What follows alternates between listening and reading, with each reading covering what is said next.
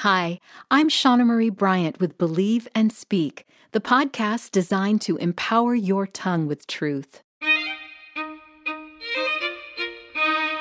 My heart is broken with grief over the tragic death of George Floyd.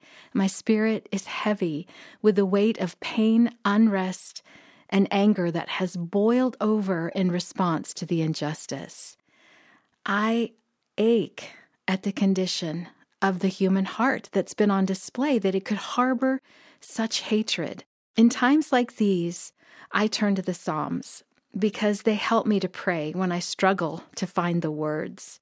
And believe me, I have been struggling to find the words not only in prayer, but what to say, how to respond to all of this.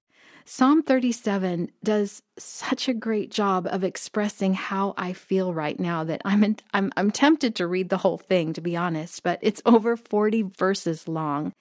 So instead I'll read just the first 9. So here's Psalm 37 verses 1 through 9 from the New Living Translation. Don't worry about the wicked or envy those who do wrong, for like grass they will soon fade away. Like spring flowers, they soon wither. Trust in the Lord and do good. Then you will live safely in the land and prosper. Take delight in the Lord, and he will give you your heart's desires. Commit everything you do to the Lord. Trust him, and he will help you. He will make your innocence radiate like the dawn, and the justice of your cause will shine like the noonday sun. Be still in the presence of the Lord and wait patiently for Him to act. Don't worry about evil people who prosper or fret about their wicked schemes. Stop being angry Turn from your rage. Do not lose your temper. It only leads to harm. For the wicked will be destroyed, but those who trust in the Lord will possess the land. Again, that was Psalm 37, verses 1 through 9. And your declaration for this week is this I trust in the Lord and will live safely and prosper. Here it is again. I trust in the Lord and will live safely and prosper. Say it with me. I trust in the Lord and will live safely and prosper. I always start this podcast with Believe and Speak, the podcast designed to empower your tongue with truth. And I always end it with your tongue has power. Use it for good. I know that sometimes I don't say anything because I'm afraid that I'll say the wrong thing. I've heard that a lot lately. We just want you to speak out. We just want you to say something. And we want to speak life and we want to give hope. But in a world that too easily takes offense, we're afraid. I know I am of being misunderstood. I want to use my tongue for good. I want to build up and not tear down. I want people to know that they are seen and they are valuable and they are loved. That's why I wrote my book, Longing to Belong, Discovering the Joy of Acceptance. In the midst of all of this struggle and, and heartache and everything that I've been seeing on the news that just has, like I said, broken my heart with grief, I got a box of some advanced release copies of my book. And I tell you what, I sat down and I read it from cover to cover. And I said, Lord, thank you for this message. Thank you for the message of hope that is in this book, Longing to Belong, Discovering the Joy of Acceptance.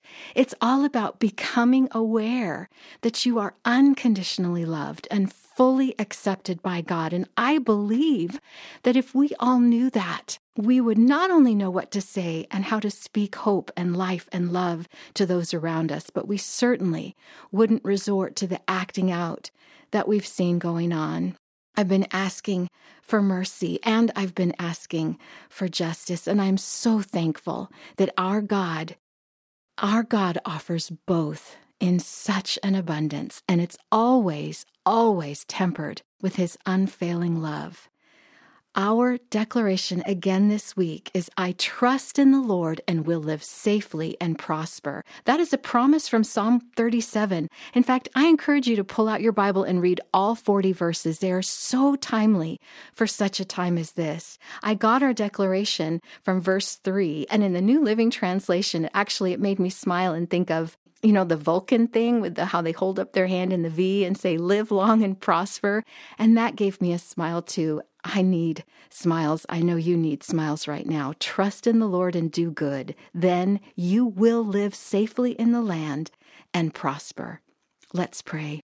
Dear Heavenly Father, I could just pray through this entire scripture, knowing that it's truth and believing that you are the one who will make the justice of my cause of George Floyd's cause, of everybody's cause, shine like the noonday sun. Thank you for that promise. Thank you that you will make our innocence radiate like the dawn.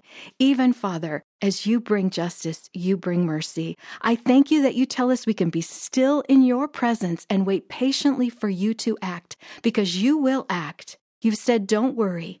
Don't worry about the wicked schemes we see around us and stop being angry. Lord, help us to control our anger. Help us to control our rage and not lose our temper. We know, Father, that it leads to harm. And we know, Father, that you have the last word. And so, Father, help us to trust you. Help us to trust you so that we will live safely and prosper. God, I thank you for the promises in your word. I thank you that I can claim them as my own.